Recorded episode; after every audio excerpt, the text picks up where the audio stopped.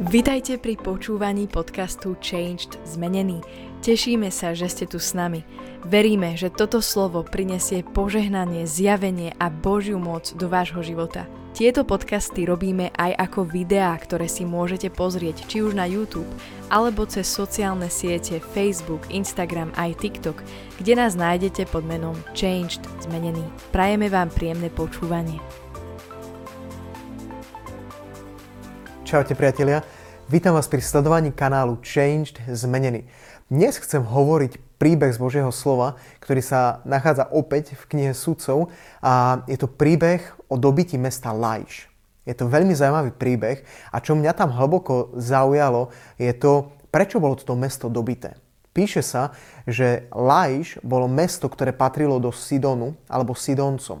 Sidon bol kmeň alebo obyvateľia, ktorí obývali celú tú oblasť, ale toto jedno špecifické mesto, mesto Lajš, sa píše, že bolo ďaleko od všetkých ostatných miest a nemalo s nikým nič. So žiadnym človekom nič a boli ďaleko. To bolo aj super, lebo píše sa, že bývali pokojne a bezpečne, ale kvôli tomu, že nemali s nikým nič a že boli ďaleko od všetkých, boli nakoniec dobití, pretože keď boli napadnutí nepriateľom, čo bol v tomto prípade Izrael, ale zaujímavý princíp tam je, že boli napadnutí a nikto im nepomohol, pretože boli osamotení. Odrezanie sa, oddelenie sa a samota nikdy nevešťa nič dobré, keď to tak môžem povedať.